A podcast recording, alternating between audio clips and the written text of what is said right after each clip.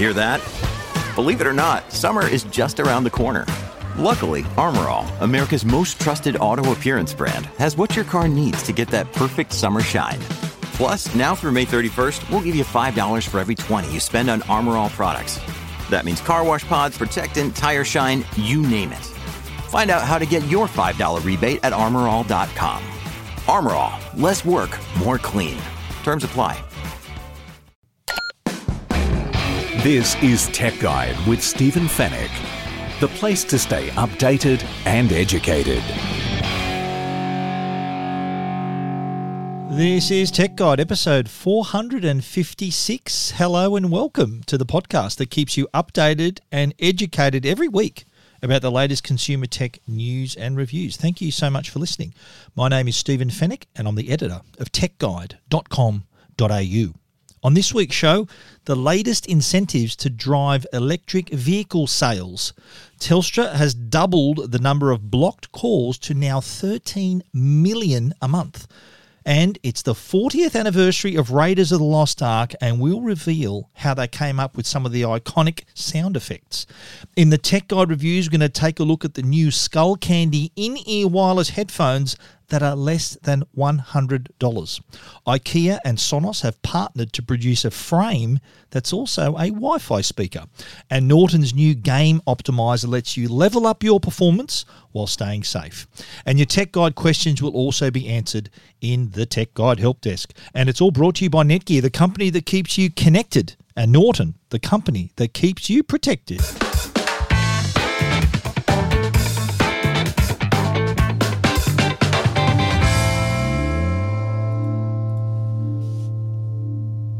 The New South Wales government are going to announce some serious incentives to drive electric vehicle sales. Within the next few months, uh, September, I think, is going to be the time when anyone purchasing an electric car, electric vehicle, priced $78,000 or cheaper, will incur no stamp duty. So that straight off the bat, you're going to save around twelve to thirteen hundred bucks. But also announced too is another another incentive, a rebate.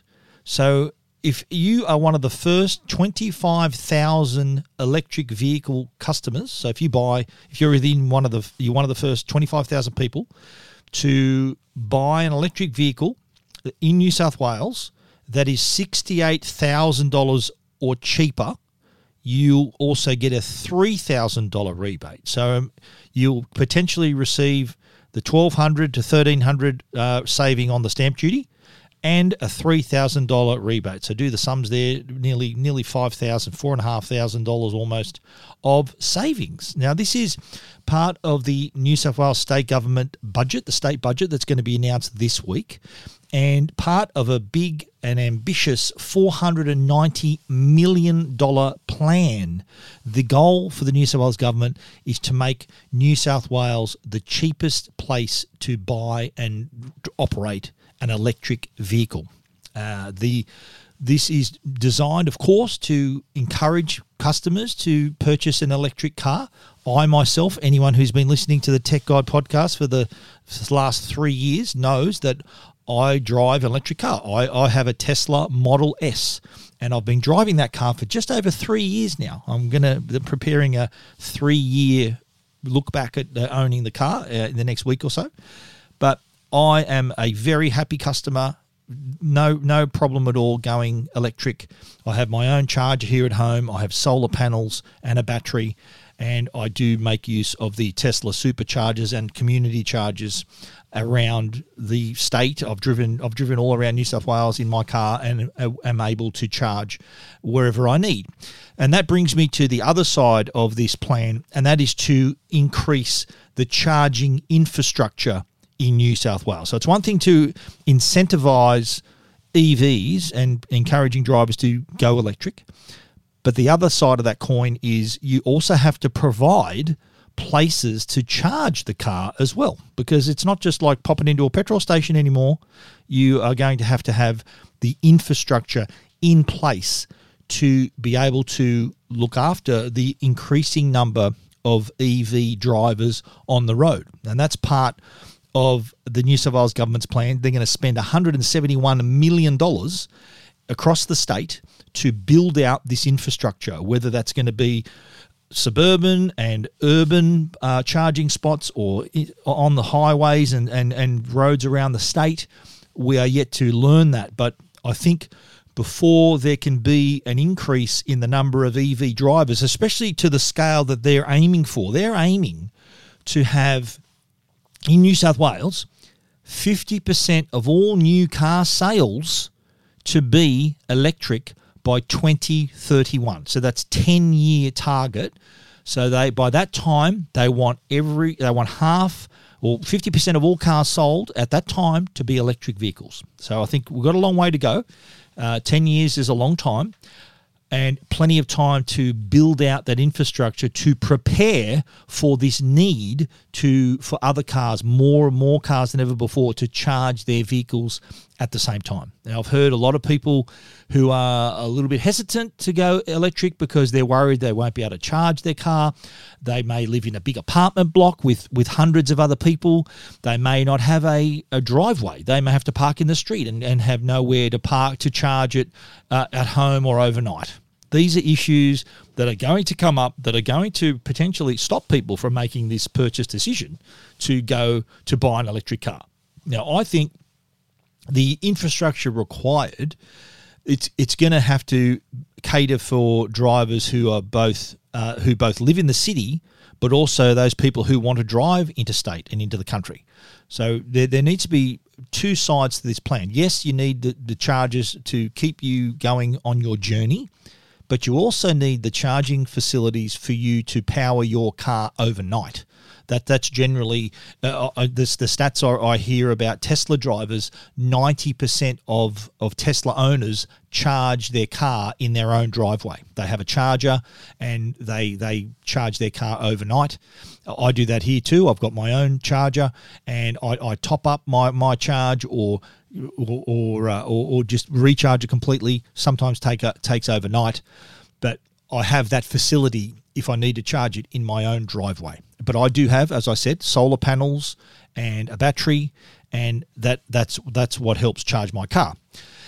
The other side of that argument, too, to take it slightly further, and this is getting a li- little bit more political, is if if someone intends to buy an EV for the to save money on fuel, to have less carbon emissions, then I think they need to take responsibility maybe a little bit themselves to work out a way to do this economically and in, and in an environmentally friendly way. So imagine if in 10 years' time, we all expect to have this electricity suddenly provided to us to charge our cars all at the same time. The a lot of people are going to argue that well that's going to take a lot of a lot of power to provide that and, and potentially creating that power using power, our current power station situation, it's going to require even more carbon emissions because you've got to create the power to supply to the driver to charge their vehicle. Now, I, I think what should happen is that the the incentive should go even deeper, even further to allow if you if you want to buy an EV, you should get some kind of rebate from the government your state government or the federal government, whoever is going to provide it, to put to install solar panels and a, and a battery, so you can provide your own power to not only power your home but also to charge your car. Because the situation I have here, I have plenty of panels on my roof. I've got a battery, but I'm the only EV driver in my family.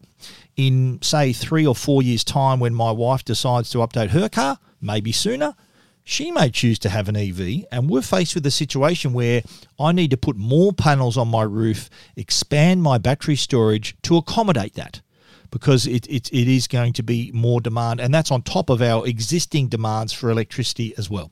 So there's all of this to negotiate and navigate over the next few years. But the other part of this announcement is that yes, the government is giving with one hand, but they're also taking with another.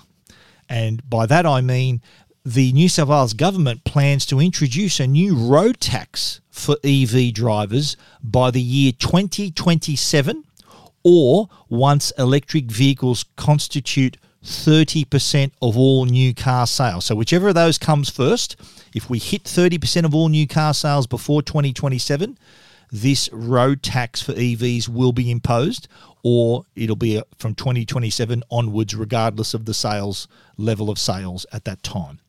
And this road user charge will be 2.5 cents per kilometre for electric vehicle drivers. Now, you, why at, at, when I first heard of this, I'm thinking, why why should the EV drivers be penalised? But think at how it works today. If you're driving a petrol vehicle, you are a, a large portion of what you pay for your fuel goes to the government. A large portion goes to the government in taxes to maintain the roads and infrastructure for us to use. And so EV drivers naturally don't use fuel and this figure, this tax, is suddenly going to shrink if everyone, if, if more people are uh, adopting EVs, less people are buying fuel, therefore less tax to the government. And so this EV, this road tax has to be made up in other ways, in other forms. And that's where this road tax will come into play. If you are an average driver, if you, the average, I think, distance we drive is 15,000 kilometres per year. If you work it out, 2.5 cents per kilometre, that works out at $350. So it's like a little extra charge maybe on your rego every year. The Victorian government are actually introducing this road user tax of 2.5 cents per kilometre from July 1 this year. So talk about a state that is not really incentivising the the use of EVs, adoption of EVs.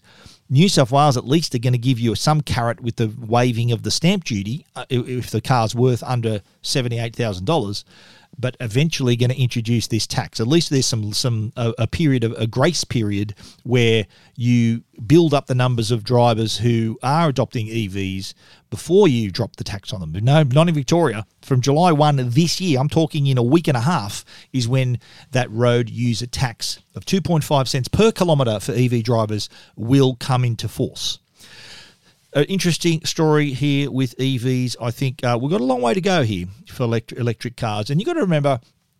Electric cars, the, one of the barriers of entry, I think, for a lot of a lot of drivers is they're expensive my, my Tesla Model Model S is is well over seventy eight thousand dollars. So I wouldn't I wouldn't qualify for this, but I think you can spec up a Model Three with pretty a, a pretty basic version of the Model Three for under seventy eight thousand dollars, and that could qualify. You would then qualify for no stamp duty as well and you would also you would even potentially qualify for the rebate because you probably could spec it up for under 68,000 as well.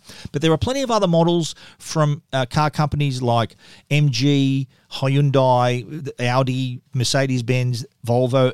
everyone is electrifying their cars. So there will be a lot more EVs on the road. But they are still quite expensive and out of the reach of your, your average driver. And uh, an example is the MG EV, which I reviewed on Tech Guide a few months ago. It is the EV version of that car is about fifty thousand dollars. The non EV, so the petrol version of that exact same car, is nearly $20,000 cheaper. So there's a premium still for EV to for electric vehicles in Australia. There are some some parts of the world where you're mad not to drive an EV because of all the the, the incentives and benefits of, of doing that. Like you look in the Scandinavian countries, they're they're up to I think 50% of, of drivers who are driving electric cars. In Australia, there, there is less than 1% of new car sales were EV. So we have a very, very long way to go. But this incentive from the New South Wales government, you, you never know, could be copied around the country. But New South Wales are taking the lead here with the hope that it will encourage more people to drive electric vehicles. If you want to read more about that story, about the incentives and the stamp duty rebate, you can check it out at techguide.com.au. This is Tech Guide with Stephen Fenech.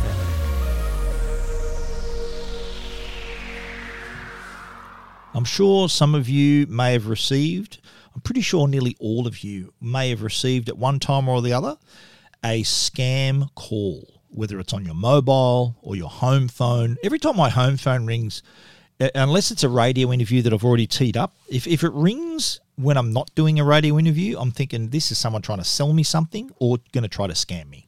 I automatically think that. But that isn't limited to landlines. a lot of scam calls also coming through to mobile phones. In fact, a lot of these bastards use this spoofing software, this number spoofing, which means that they can make it appear that the call that's coming into your phone is a local number. They could be ringing you from Russia or the Ukraine or Europe or America, anywhere, and it would appear to be a local mobile number or a Melbourne number or a Sydney number. And naturally, you're more likely to answer that call than you would a big, long, complicated international number. So, hence the reason why they're doing that. But the good news is Telstra have doubled down on its efforts to block more than 13 million scam calls on average per month from reaching customers. And that is twice as many calls blocked from just three months ago. Three months ago, we spoke to you when they had 6.5 million calls blocked on average as part of their Cleaner Pipes initiative, which is using their own technology, their own platform to detect and block these scam calls before they can even get through the network to the customer. Phone scams have already, just in 2021 alone, already cost Australians $25 million. And at that pace, it is going it is on track to go over last year's total of 48 million dollars that was lost to scam calls back then.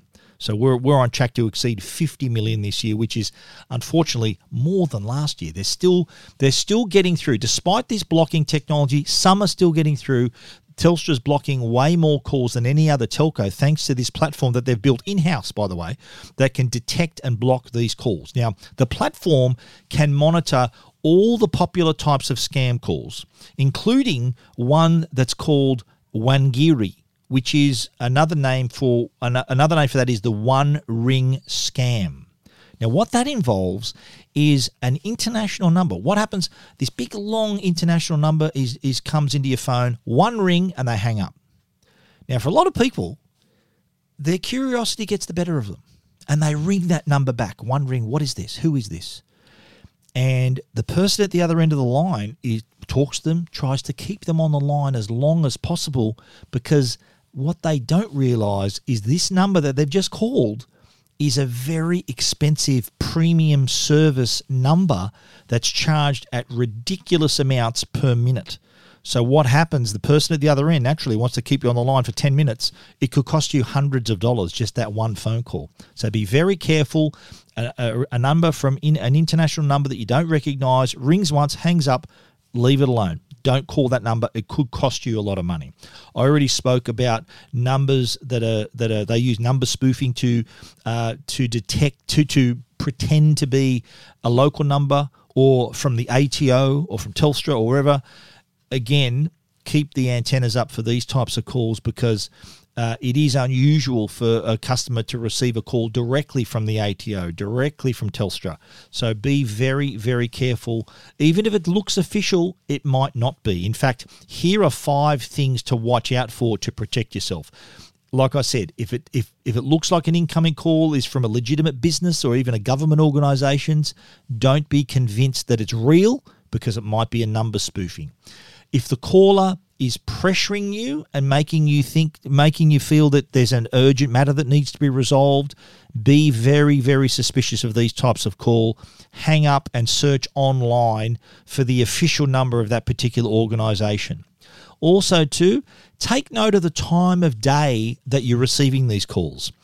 It's very, very unusual for a business to call you after hours and on weekends. So if you are receiving calls at those times, be very, very suspicious. It's probably a scam. Now, even if, if an unknown number or even a trusted brand that appears to be a trusted brand is trying to call you repeatedly, this is a classic sign of a scam call. They're trying to get you on the line, trying to confirm that your number is real as well. Often these are just random calls. If you you answer the phone, you, they they'll first of all realize your number is real. And second of all, it'll make your number more valuable because it's confirmed by you answering it that it is real, unfortunately. But here's the fifth and final and the golden rule if it sounds too good to be true, it most definitely is. If someone's trying to call you about an opportunity or winning a prize, it's a scam. So be very, very careful. But good to see that Telstra are doing their best to try to block most of these calls. Some are still getting through, but you know what? Far less than ever before. You want to read more about the Telstra number scam number blocking? You can check it out. techguide.com.au.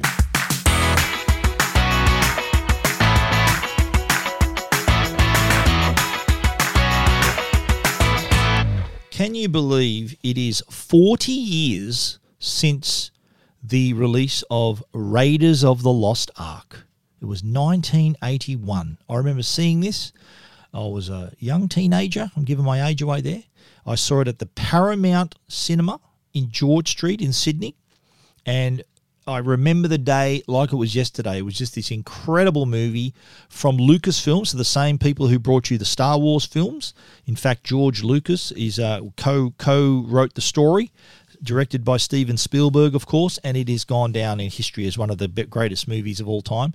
The 40th anniversary, and to celebrate, they've released it on 4K Ultra HD. In fact, if you go to the Tech Guide website or either to our Facebook page, the Tech Guide Facebook page, I am running a competition for you to win a 65 inch LG C1 2021 OLED TV valued at $5,400.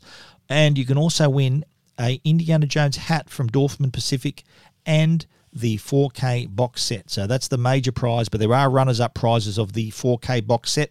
Click on the, uh, if you go to our, te- our website, click on the word competition in the menu bar at the top of the page, and that'll take you straight to the entry page, and you can go in the running to win that great prize. Or if you go to, uh, if you look for techguide.com.au on Facebook, you uh, like our page, and you can also like the post and there's a link also to enter the competition from there as well. But I also ran a story on Tech Guide uh, about the sounds of Raiders of the Lost Ark, and it is rather fascinating. We uh, heard from legendary sound designer Ben Burtt and John Roesch. Now, Ben Burtt is a a legend in the sound effects and sound engineering industry. He was uh, also the guy who came up with all those original sound effects for the Star Wars trilogy back in the day. So he is an absolute god.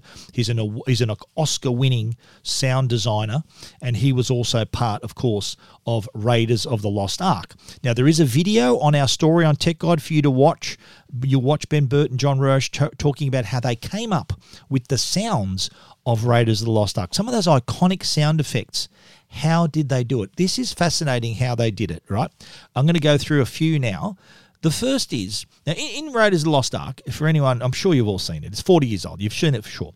There are there's a few scenes where I think there's one scene where Indiana Jones, aka Harrison Ford, is fighting uh, in, I think there's a big, big guy. There's a plane, and they're trying to load the ark on this plane. Anyway, big fist fight goes on. Lot, lot, a lot of times where where Indiana Jones is, is battling other people. The sound effects for the punches, how they came up with that for the punches and body blows in Raiders of the Lost Ark, that sound was created in a couple of ways. One was using a croquet ball in a sock and swung into a large bag of plant mix. So that thud is a croquet ball hitting the plant mix. The other way, and this was to recreate sounds of a face punch, was by using a wet chamois wrapped around celery.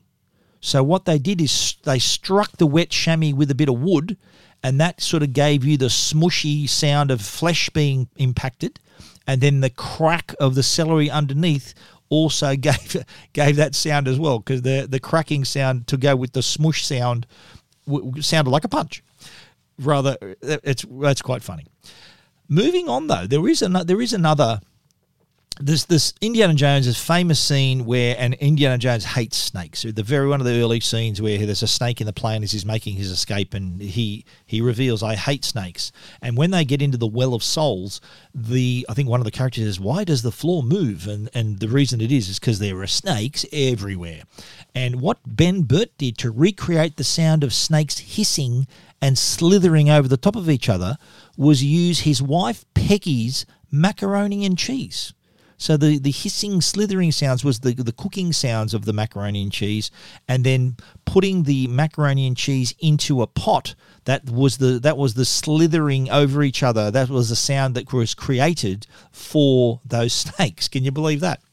There's also a scene too where when when Marion and Indiana Jones get on the tramp steamer, so when they're taking trying to take the the ark back before the Germans arrive in their submarine, Indiana Jones is trying to sort of get some rest, and Marion or she swings swings a mirror uh, up and hits him hits him in the in the chin.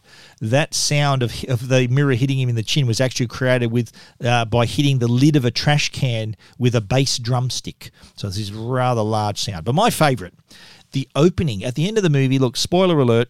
you've, you've had forty years to watch it. They open the Ark of the Covenant. It's opened in this special ceremony at the end of the film, and the sound to give to give the prop some weight. Apparently, the prop was this giant gold-looking prop was made of plastic and fiberglass, so it wasn't it wasn't gold and heavy. But to sound to give it the sound like it had some weight, they had to create this scraping sound of the lid being lifted and removed and the sound that that they created was from a toilet tank bowl cover. So the you know the, the lid of a toilet cistern that was taken. It was Ben Burtt's own toilet, and they they took that the top of the tank, scraped it over a rock to create that sliding heavy sound of the lid of the Ark of the Covenant being opened. Can you believe that? as uh, Ben Burtt said, it might be a little blasphemous to admit, but the lid of the Ark of the Covenant was actually a toilet lid being scraped.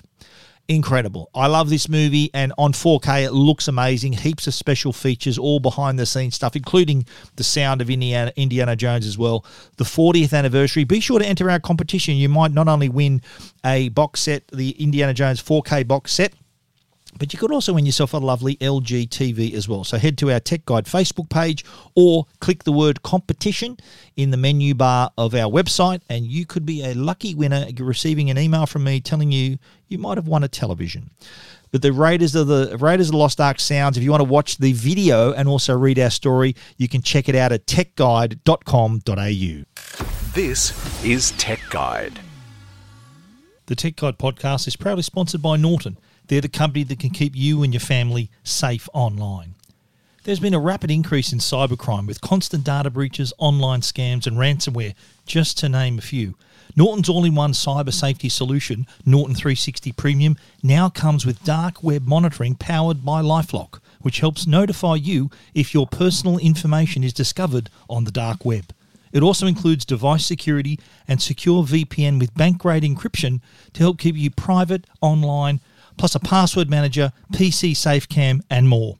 With Norton's award winning security and globally trusted protection across 50 million customers, rest assured Norton 360 Premium with dark web monitoring is the all in one protection for your devices and data. Norton 360 Premium is available now at leading retailers. And now, a Tech Guide review with Stephen Fenech. Kicking off our reviews this week, we've got a bit of a bargain for you here. This is some wireless in ear headphones, earphones, I should say, from Skullcandy. Now, in ear headphones, very popular product. You can spend as much as $600 on these things. Of course, those, those are going to sound amazing. But there are also some budget alternatives for you to choose from, including the Skullcandy Dime Black earphones. Now these are these are sixty nine ninety five. They're, dime back, not not black. Dime backs, and dime is a good name for them because they're uh, they're quite cheap. And but yet, despite that price, they also offer pretty reasonable quality as well. I think if you're if you're on a budget and you still want to enjoy the convenience of having wire free earphones, then the Skullcandy dime backs are a great choice. Sixty nine ninety five. They have that same look of other earbuds, earbud brands with the in the little bud, tiny little stalk that, that comes out of your ear, and they all come. The two the two earphones come in a tiny charging case, which is small enough. It does have a little attachment. You can even put it on a keyring. It's so small. It's about the size of a of a car key. You know the car key with the alarm button, alarm or the locking button, uh, unlock and locking buttons, and the boot open the boot button. It's about that big. It's actually smaller than that. So have a look at your set of car keys, which uh, maybe you may be driving in your car right now. Imagine the charging case for the Skull Skullcandy Dimebacks to be even smaller than that. Now, in terms of sound quality, I've got to say, for a $70 pair of earphones, they punch well above their weight. Very impressive, respectable sound, even with decent bass as well. You're thinking if someone said, "Look, just tell me how much you'd expect to pay for this," you'd say two hundred through two ninety nine. But they do sound pretty good. Skullcandy, they're they're a, a well known brand when it comes to headphones and earphones, and they've taken their their knowledge and, and brought it down into a more affordable product. And there's even controls on the outside, so if you want to press, you press to play uh, and press to pause your music, and if, if you press it once, it'll pause. Press it again, it'll play it again but similar features that you'd expect to find on more expensive earphones. But in terms of sound quality, look, don't expect these to be better than the boy the Bose noise cancelling earphones or the Sony, the latest Sony in-ear noise cancelling earphones.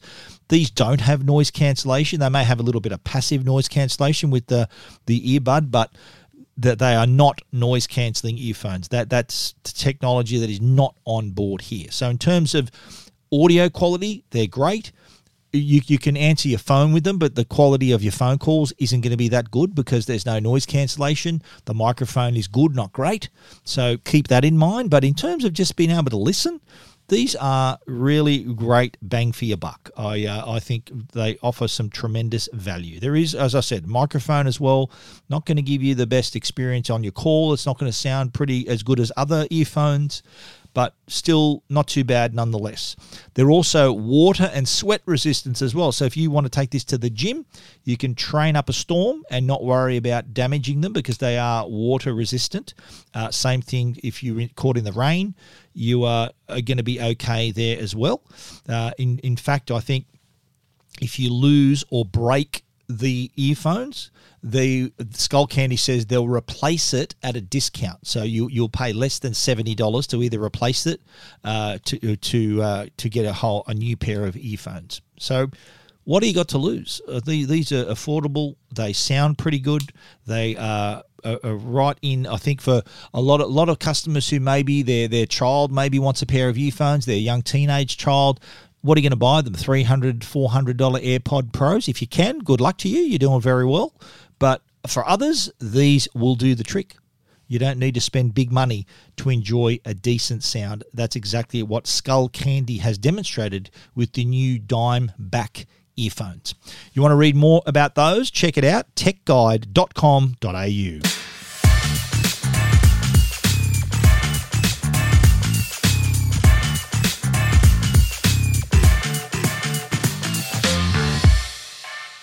IKEA and Sonos have partnered once again to produce an audio product. And this isn't the first time that they've uh, joined forces either. This is uh, the second time that they've made an announcement around this. The latest announcement, which is the Symfonisk Symfonisk picture frame. And this you look at this and you think, okay, that looks pretty decorative. That looks pretty nice. But what you're looking at also happens to be a Wi-Fi speaker as well. And so not only can you fill your room with sound, you can also decorate it with a work of art as well. I love how IKEA and Sonos are working together here because previously they produced a lamp speaker, so it's a lamp and it's also a speaker. They also introduced a bookshelf speaker, so it could literally sit on a bookshelf, but it's also a speaker, so positioning it is is a snap. These were introduced back in 2019, so a couple of years ago. So this this partnership with IKEA and Sonos has continued, and the latest is this new picture frame Wi-Fi speaker, Symfonisk. That's spelled S Y M F O N I S K. I love the names that IKEA comes up with its products, but this is a picture frame Wi-Fi speaker that blends into your home like a work of art. You can either have a black frame or a white frame, and there are interchangeable faces to give you a bit of variety. So you might want a, a design or a color and you're able to change it out, swap it out to suit the room, or maybe just to change it up every now and again so something looks a bit, a little bit different. But it's still a Wi Fi speaker. Now, the beauty of this, if you're a Sonos customer, if you've got existing Sonos system in your home, this will fit in with that system. It can be part of your multi room setup. So the Sonos app will recognize this speaker as part of your existing Sonos system, as it will with the others that were introduced a couple of years ago, the lamp speaker and the bookshelf speaker. They are also can be incorporated into your existing Sonos multi-room system, or they can be, or they can be a standalone. That's up to you. Um, that noise you hear is my Arlo doorbell. I'm sure someone here is going to answer the door instead of me. So yeah, the Symfonisk is not, not going to be available in the US till July. It's going to be available in Europe and the US from July. It's expected to go on sale in Australia in 2022. So you might have to wait a little bit, unless you know someone in Europe or the US who can send it to you.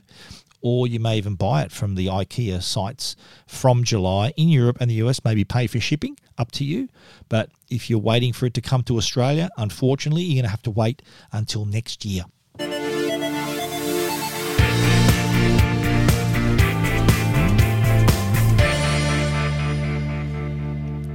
Now, I know there's a lot of people who really enjoy their gaming, and the the thing with a gamer, if you're a competitive gamer, you're playing online, what you try to do is to gain every possible advantage. And whether that's from having dedicated keyboard and mouse to the headset to even a gaming chair or a gaming desk that can give you the ideal setup, there are still other ways to improve the performance. Now, Norton Lifelock, Norton is uh, one of the sponsors of our show here. They've unveiled a new software called the Game Optimizer. Now, this is a new feature that can maximize your gaming performance or the performance of your PC by freeing up the PC from programs that are running into the in the background to maximize the system's performance for your game. Now, Game Optimizer is part of the Norton 360 for Gamers package, just been added, and it's a, a real shift for PC gamers. So, can reduce those performance interruptions while still maintaining the ever important level of security that you've come to expect from Norton Lifelock. So, result is more immersive, smoother gaming experience achieved by freeing up those power hungry programs to a single CPU core. Now the result is the all the available computing power of your system is allocated to the game, so you're getting even better performance. So the other good benefit, the other benefit of this too, is for the Norton 360 for gamers customers are also able to optimize notifications and permanently silence non-essential messages so you're not distracted from the game. So last thing you want is this in, this notification popping up right in the middle of an important part of the game. So that is another thing of the past. Uh, the Norton 360 for gamers package. If you're really seriously into your gaming, then that is something to consider. Now, another aspect for Norton 360 for gamers will they'll also have a- access to Norton Crypto when it launches in a few weeks. This was currently available as part of Norton Lifelock's early adopter program. And what it does, it allows customers to safely and easily mine cryptocurrency while their devices are idle through the Norton 360 platform. So if you're into your crypto and you're into the crypto mining, uh, I'm sure a lot of you uh, have heard of it. A lot of people have no idea what it is, but there is a facility now through Norton, the Norton Crypto. This is a, a preview feature that is coming. So it'll allow you to take advantage of your PC's power while it's idle to and direct it to crypto mining. So you can find find more crypto, invest in crypto, and have the protection at the same time through the Norton system. Uh, the Norton 360 for gamers, the the crypto part of that is also part of the expanded dark web monitoring. Uh, it's going to be available to 13 additional countries uh, for for gamers in Europe, uh, and uh, which includes Ireland, Switzerland, Austria, Poland, France, Italy, Spain, the Netherlands. So uh, it, it is expanding its dark web monitoring even further. So keep an eye out for that. The Norton 360 for gamers, it's available for the special price of sixty nine ninety nine for twelve months. That's actually an eighty dollars saving. So it's less than it's now less than half price. The usual price is one forty nine ninety nine. There's all details of the Norton Game Optimizer at techguide.com.au. This is Tech Guide with Stephen Fenech. The Tech Guide podcast is proudly supported by Netgear. They're Australia's number one Wi Fi brand. Is your Wi Fi struggling to keep up with your streaming, work, gaming, video calling, and more? And what happens if you're doing all of that at once? When you're connected to your world by Wi Fi, be sure it's the best. Bring your Wi Fi up to speed with Orbi Wi Fi 6 from Netgear. Orbi Wi Fi 6 is the best and latest in Wi Fi. It covers your entire home with the fastest Wi Fi for uninterrupted streaming, video calling, and working and learning from home on more devices than ever before in any part of the house. It's Wi Fi perfectly engineered. Are you ready for the best Wi Fi ever? Find out more at netgear.com.au slash best Wi Fi. And now, answering all your tech questions, the Tech Guide Help Desk. The Tech Guide Help Desk is brought to you by our good mates at Belkin. Belkin offer cables, holders for your for your AirTags, Apple AirTags, a brand new product, and also uh, batteries and speakers, all kinds of accessories for your devices, for your computers. Belkin.com forward slash AU.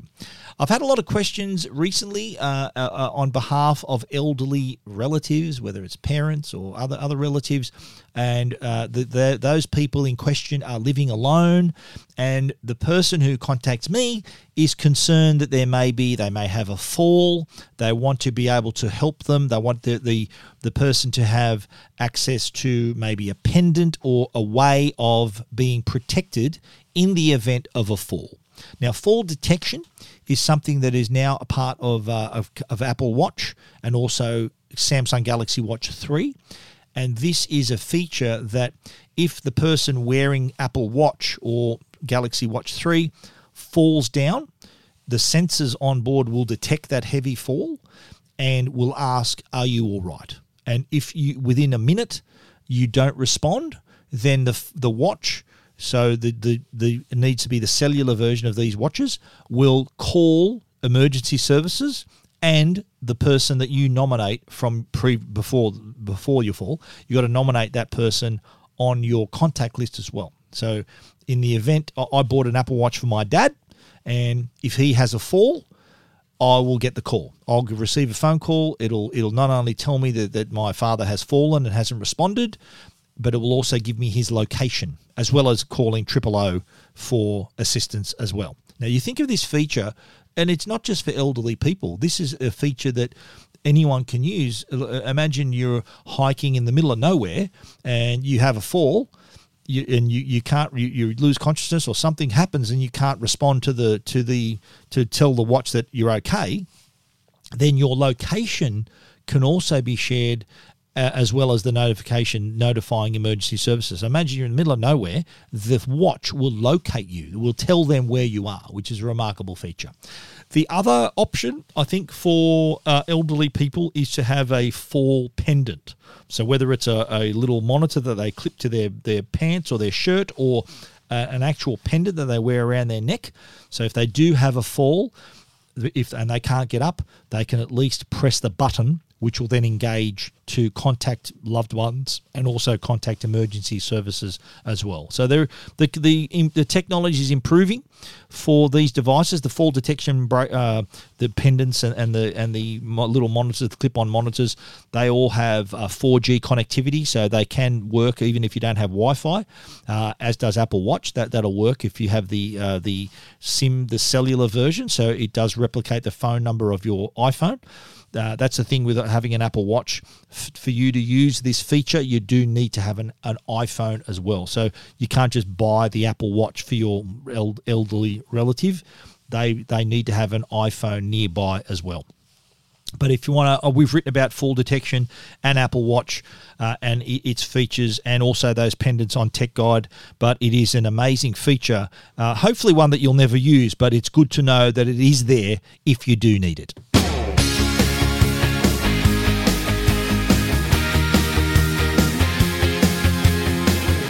And that's a wrap for episode 456 of the Tech Guide podcast. If you need to find out about anything more that we've spoken about, you'll find it all at techguide.com.au. And be sure to enter our competition to win an LG OLED TV uh, and the Indiana Jones 4K box set. You can either go to the Tech Guide Facebook page or click on the word competition in the menu bar at the top of the Tech Guide website.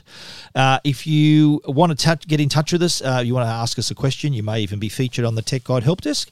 We'd love to receive an email from you, info at techguide.com.au, or you can just press the Ask Stephen icon uh, on the homepage, and the email will get through to me as well.